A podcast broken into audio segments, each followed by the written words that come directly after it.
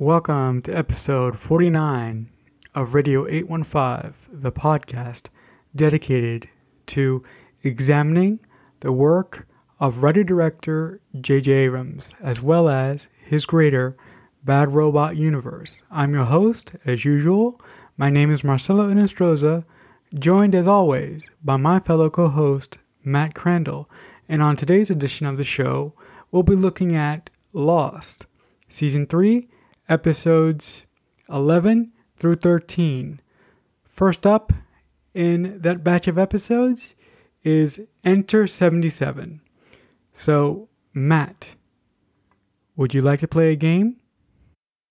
No, definitely not. I am not going to play this game.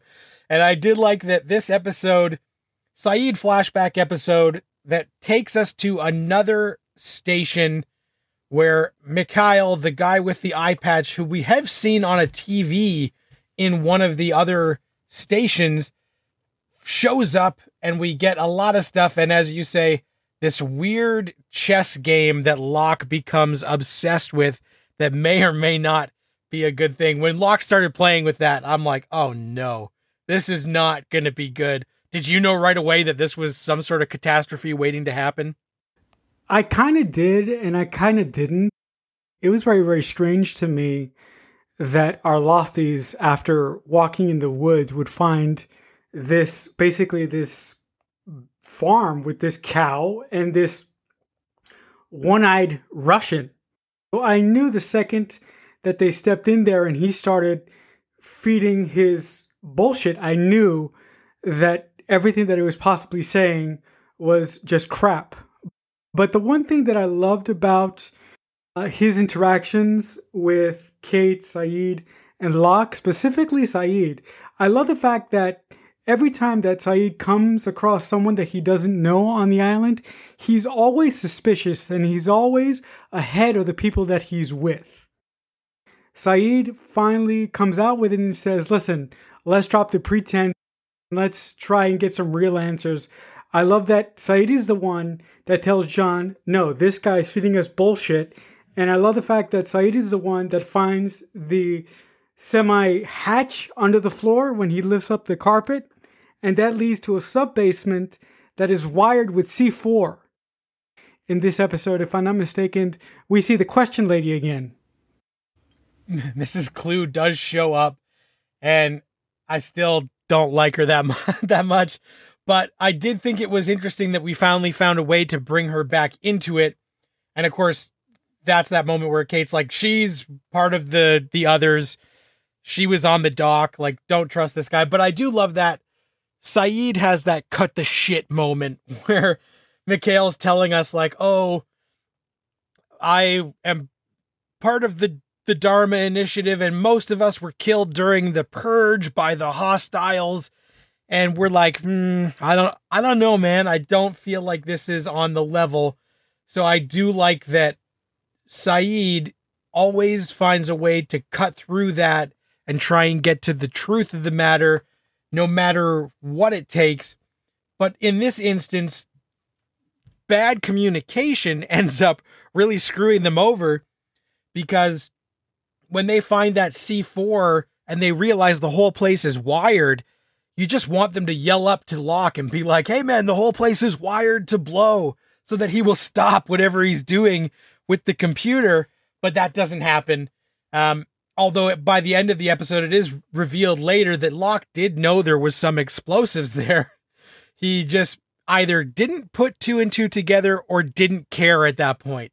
Especially when we see the options that are being presented on the computer after he wins the chess game with Marvin Candle, where it's like, you know, if this has happened, enter whatever, whatever. If this has happened, enter 3 8, and he's doing it all. And then that final one where he says, you know, if there has been an incursion by the hostiles, enter 7 7. And I'm like, oh my God, do not do it. Like, there's no way that this is a, a good thing because if there's been an incursion by the hostiles, this is probably this station's equivalent of a suicide pill, a cyanide capsule. And when he enters 7 7, you're just like, ugh, I wish the guy did not do that. And uh, even I like who knows if they could have used that station for anything or if the records that were there even made a difference to our losties or if they could have got in touch with the outside world. All of that aside, it still just would have been nice for them to have a new location to spend a bunch of time for the show to kind of shake things up. So seeing it explode, I was like, oh man, we only got to spend half of an episode in this place that could have been a kind of cool location for a bit.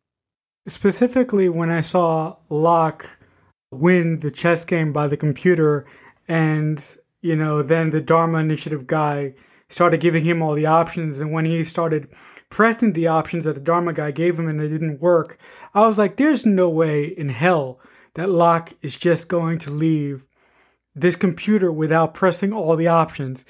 Even though that I I knew that it would have been better for him not to do so, I kind of was aware in my subconscious that this farm, uh, for, for the lack of a better word, was just a stop to something bigger. When they first meet this eye patched Russian guy, he doesn't call it the Dharma Initiative, he calls it something else. And I found that very, very odd, even though the clothes that he is obviously wearing is from Dharma, but I was like, why did you call it something else? I don't know. It was I can't even remember what he called it. Was it maybe just like a an AKA or like the Russian equivalent? Everything obviously is pretty Dharma heavy, and uh, I think he does say like he was the last member of that who survived. So I don't know if he was just trying to see what they knew. Little comments like that that don't seem so important just stick in my head.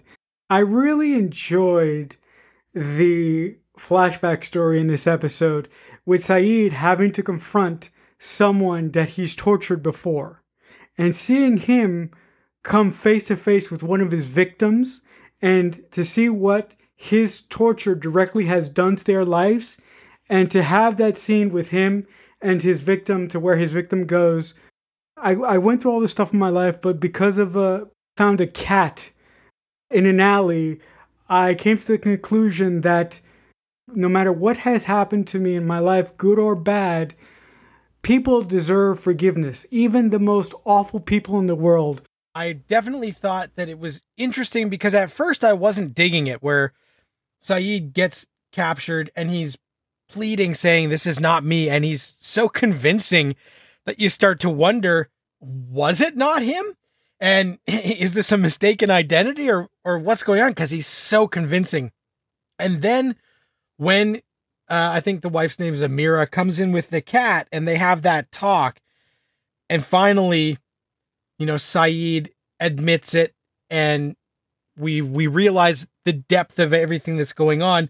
It is such a breakthrough character moment and so powerful for her because we still wonder, you know, is she telling the truth when she's saying like just admit it and I will you know, forgive you and all this. But I love the way that they handled that because it was so nuanced and it could have been hammy and overly emotional or seem false, but they played it in a way that felt so real.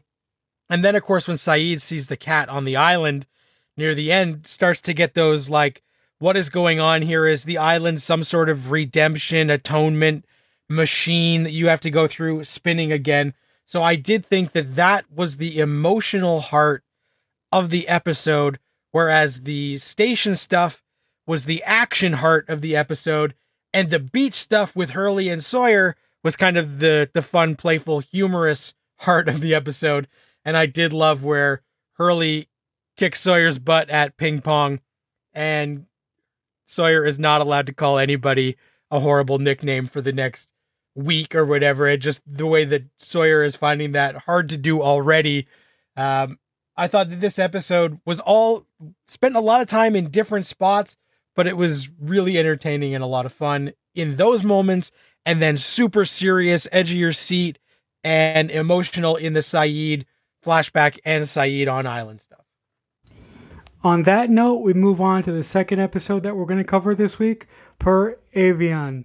So, Matt, uh, would you like to have your brains electrocuted by a magnet and melted? I will definitely not sign up for that that kind of tour thing, but I definitely thought it was cool that um, we got some more information on, you know, underwater beacons, electromagnetic pulses, submarines. So much stuff is kind of thrown at us. And then, of course, we discover a sonar fence, which is crazy. And that was one of those surprising, insane on island lost moments where when Mikhail gets his brain, as you said, melted. Uh, I was like, whoa, did not see that coming. And that was one of the cool, like, holy crap moments of this episode.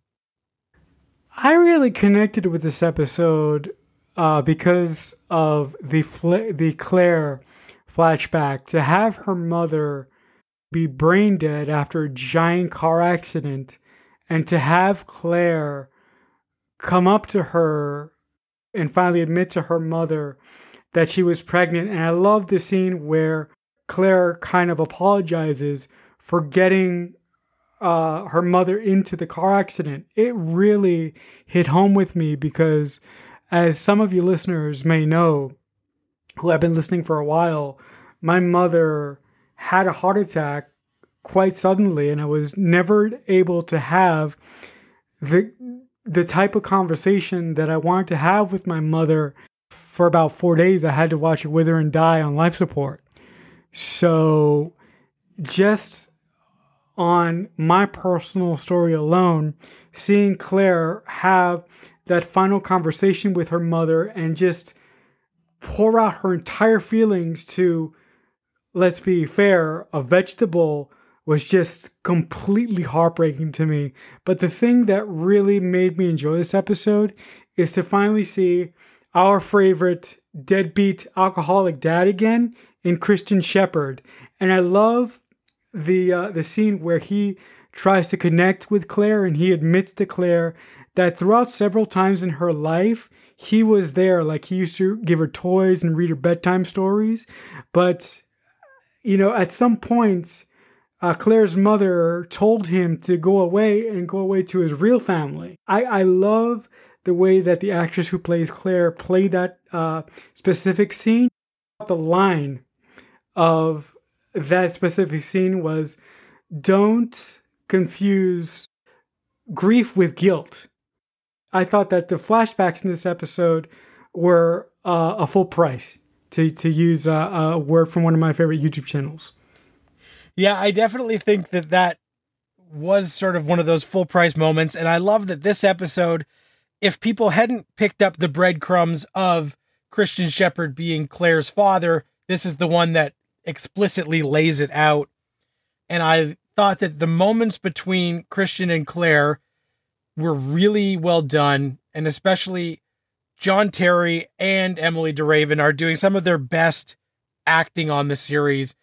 And just their their coffee shop talk and and then those scenes where her aunt is there and getting upset were really powerful.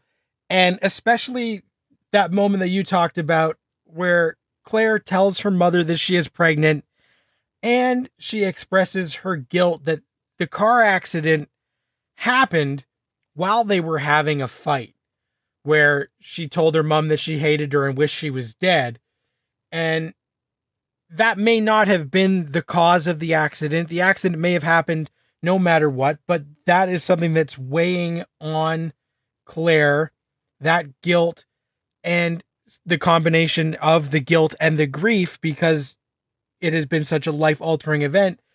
That end of the flashback scene with Claire is one of Claire's best scenes and really powerful and definitely the highlight of this episode that's a pretty weighty episode and does you know really it's got gut wrenching moments. It does add some cool stuff to the lore but it's fairly heavy. The other thing that i found interesting is the fact that charlie and charlie gets an idea to set up this romantic um basically picnic date on the island with claire But after Charlie and Claire get to their destination on the island, Desmond shows up out of nowhere and is very insistent that Charlie goes with him.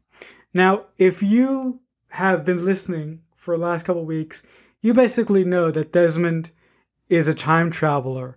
And um, there's a point in this episode where Claire walks up to Desmond and basically confronts him and he goes, What the hell is going on here? And how do you how did you know to come exactly here at this exact moment?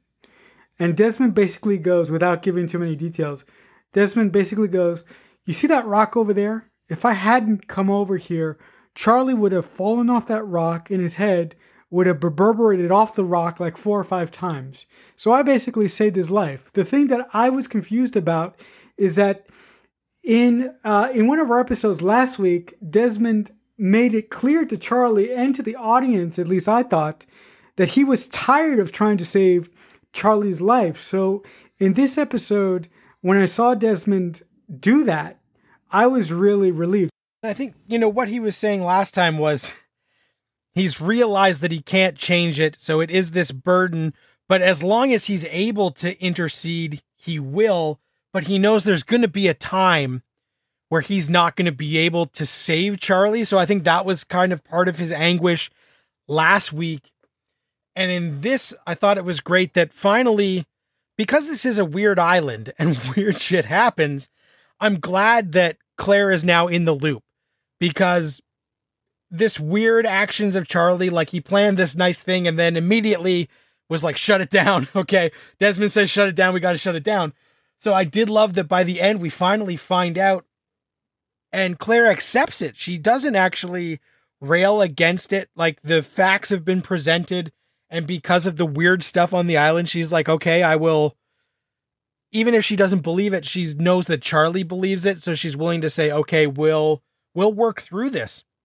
And so I like that now it's not just Charlie and Desmond who are going to try and change Charlie's fate, but Claire's part of this team avoid Charlie's demise.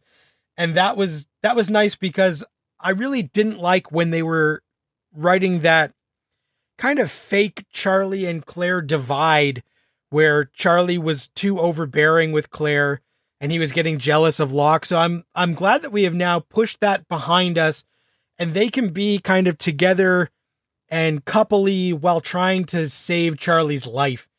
And that's a a more interesting greater goal for those two than we've had previous. And then just to wrap up like my final thoughts on this, the stuff with the Rousseau and Mikhail as they head to the other's village was fine. Most of the stuff with Mikhail is pretty interesting, and especially the way he goes out. I do love the final shot before the cut to Lost is we see Jack running towards us. And in those first couple of seconds, we think maybe he is making a break for it and trying to escape just as the, the rescue party arrives. And then we see him catch a football that Mr. Friendly Tom has thrown to him, and he spikes it while doing a touchdown dance with a big smile on his face. And that was such a what the hell moment because the last time we saw Jack with the others, he certainly wasn't in a let's go out and toss a ball around kind of mode. So this was a great ending that really had me scratching my head and going, "What the hell has happened here?" Were were you thrown off by that ending, Marcelo? I totally forgot that ending. And when, you know, Locke basically says to everyone, "We're here," and you see the camera pan up and you see the village, I'm like, "Are they just to I'm like, of course they're not. They wouldn't be that stupid. I thought they were to walk out of the woods and just you know, conf- confront the others on their home turf. But then I remembered that Jack and Juliet were there. That brought up some points that I do want to mention in the last episode that we're going to cover this week, entitled The Man from Tallahassee's. Uh, with that, Matt, I ask you, can you really fly? Does this episode want to make you buy health insurance? So this episode is a John Locke flashback episode, and you have subtly, or maybe not so subtly, mentioned a few times on the podcast about how part of John's daddy issues culminate in getting thrown out a window by his father. And this is the episode where we do see everything with John Locke's dickhead dad, Anthony Cooper, come to a head, and Locke gets chucked out of a window, falls so many floors that it was like, oh my God, eight stories or something.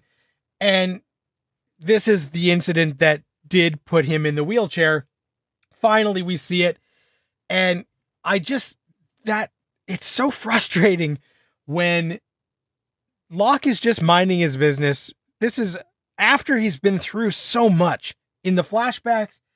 All of a sudden, he gets a knock on the door, and it's Mike Ross from Suits. And he comes in and says, Hey, uh, my mother is engaged to your this guy that I think you know. And uh, I just wanted like to know if he's a good guy and if you can vouch for him. And it's like, no, not again. Every time Locke is finally starting to make progress, his daddy issues rear their head in such a destructive way. And in this one, any ambiguity about Anthony being a good guy or a misunderstood con man is thrown out the window, literally, because not only does he throw Locke, his own son, his own flesh and blood, out the freaking window, hoping to kill him, he also murdered Mike from Suits, which is what gets John there in the first place. Because when Locke mentions to him that the son of his fiance is sniffing around, he kills him.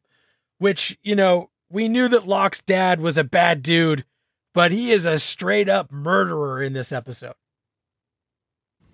I couldn't be more with you on this episode, Matt. L- like you mentioned at the top after my colorful introduction to this episode, I've been alluding to this episode not so subtly, kind of subtly in our previous episodes.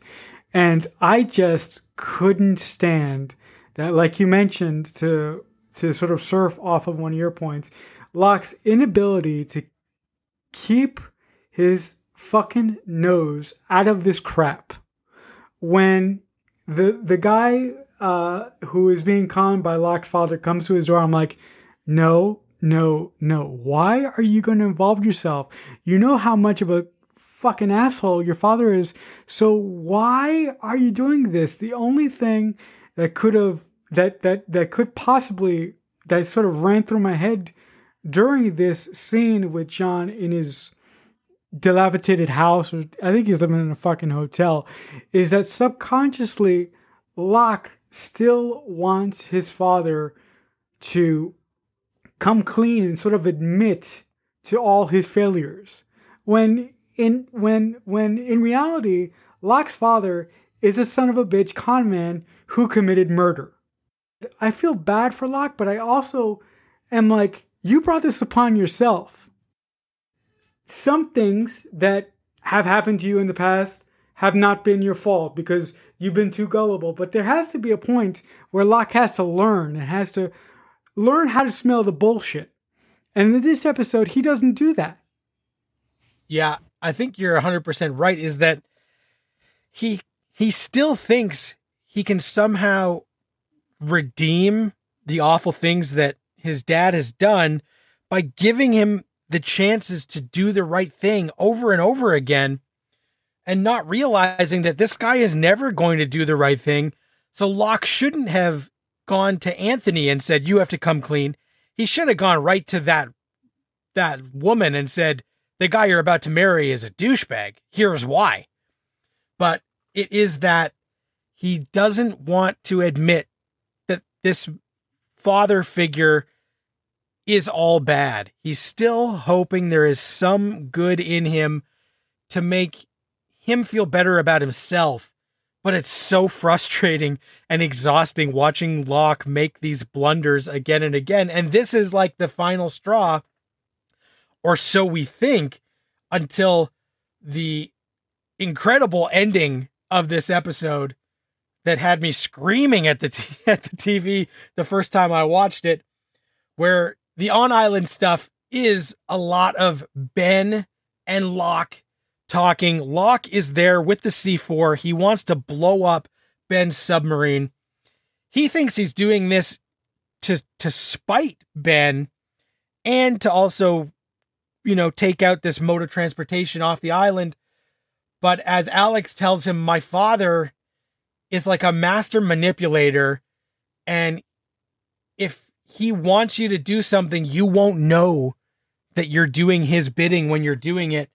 And it's not until after Locke has blown up the sub that he kind of realizes maybe he was played again by another con man to to carry out somebody else's bidding and then just this this weird box the magic box which is totally a mystery box link and all of a sudden we open the door at the very end and see Locke's dad is sitting there on the island in this mystery box, bound and gagged.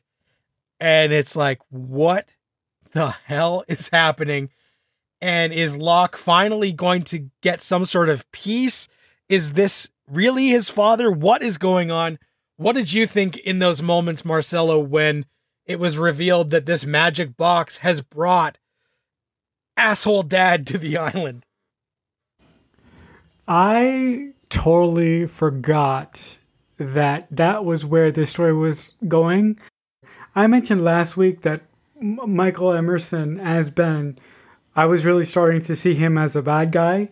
And I did mention that it, it could have possibly been because of my state of mind last week. So, with that being said, I will tell you that I am on the Michael Emerson love train again. Michael Emerson's performance in this episode. The way that he wraps uh, Locke's belief in himself and his belief that the island uh, sort of speaks to him and that he's there for a greater purpose into ultimately making giving Ben exactly what he wants by blowing up the submarine. The second that Jack and Juliet and some of the others got on the dock and Locke just raised his hand, I was like, You son of a bitch, you did not. Everything that happens to you at this point is your fault because you let that motherfucker play on your feelings of self importance. You are not that important. In a similar way, we're going to find out that Ben isn't that important either. And in this episode, Ben really outplayed John Locke on an emotional level. It was so amazing to see. And my favorite moment before I get to the reveal of the person in the magic box, basically, my favorite moment is that last scene uh, with Jack and Juliet before they think that they're going to leave the island on a submarine. Uh, Juliet just says, Thank you, Ben. And Ben slash Michael Emerson doesn't respond. He just looks at her with these cold, dead eyes and he just smiles a little bit. And I'm like, perfectly played. Magnificent. When we do find out who is in that magic box that, that Ben is referencing, that, that Ben is alluding to throughout the entire conversation with John Locke, I was like, Locke, if this was the moment to redeem all the fucking crazy shit that you've done in specifically in this batch of episodes, this is it. So if you don't kill that motherfucker, I'm never going to forgive you. But then again, what happens to him later, I can't forgive him either. I just love this episode. And I loved the romantic uh, uh, uh, tones of this episode when it comes to Kate and Jack. Because as most of you know, I'm a big Kate and Jack guy. Like me, it's in my heart, it's Kate and Jack forever. So I was just happy to see their relationship progress, uh, even if it was just small little steps. Yeah, that was really nice to see. And I do like all this stuff with Jack and Kate where she's like, We're here to rescue you. And he's like, I don't need rescuing. Like, I I am doing what they said, but only because they are going to help me. And you shouldn't be here because I don't want you to get in deeper. Let me try and, you know, get off the island and, and rescue you guys somehow.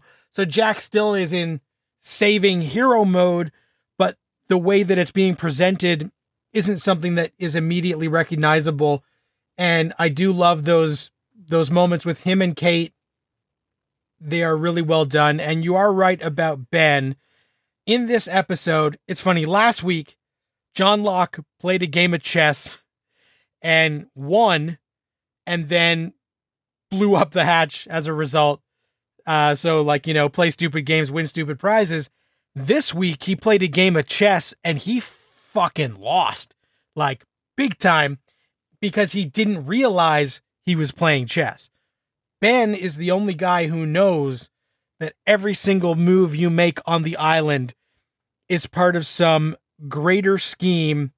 We are still in the dark of what that greater scheme could be, but at the end, before the, the dad reveal, Locke is starting to realize, you know, he might not be as important as he thought, but every move you make, no matter how trivial or if you think you are in control of your actions, maybe there are other things going on. So I thought that was really interesting theme and just all of the stuff with the others, Alex, Juliet, Jack, uh, was a nice. We got a lot of info. We got some great character beats, and some of my previous favorite episodes have been John Locke flashbacks. This is another one of the best episodes of of this season. Uh, not the best, but like one of them. So I think overall, still the Locke episodes, you know when it's a John Locke flashback episode, a lot of stuff's going to happen on Island and in those flashbacks, and you're going to get so many more questions than you had before the episode started, even if you got the answers you were hoping to get. What were you thinking when the, the eye patch Russian said to our losties that Ben isn't the one in control here, that it's somebody else. What is so special about this other individual? Yeah, I was still wondering because now this is. There have been small asides that we have seen within the others where somebody said, well, Ben's not even the one actually calling the shots. And somebody else said he wasn't even on Jacob's list. And so we have had a few like offhand remarks that make it sound like Ben does have a boss. And in this episode, we certainly don't find out any more about that. But you start to wonder was Ben manipulating Locke to blow up the sub to save face, not only with his underlings, but because there is somebody else that Ben reports to that he couldn't have blown up the sub himself because then he would be in trouble with that guy. So, or gal. But I do love that they have been laying these small Easter eggs or breadcrumbs along the way, planting seeds of doubt in our mind that the guy that we thought was the head honcho leader might just be like a senior management rather than the CEO. All right, guys, that'll do it for this edition of Radio 815. If you like anything that we do here and you want to reach out to us, there are a couple ways to do that. First, you can just reach out to us by simply using the hashtag on Twitter, Radio815. If you don't have a Twitter account, we have an email address. It is simply radio815 at AOL.com. But if you want to reach out to us personally, you can reach out to me on Twitter. I'm at CreekFanatic88. Matt, if the good folks at home want to reach out to you personally, what would be the best way for them to do that? The best place is on Twitter at Matt Crandall. With all that being said and out of the way, until next week, as I often say, we'll talk back soon.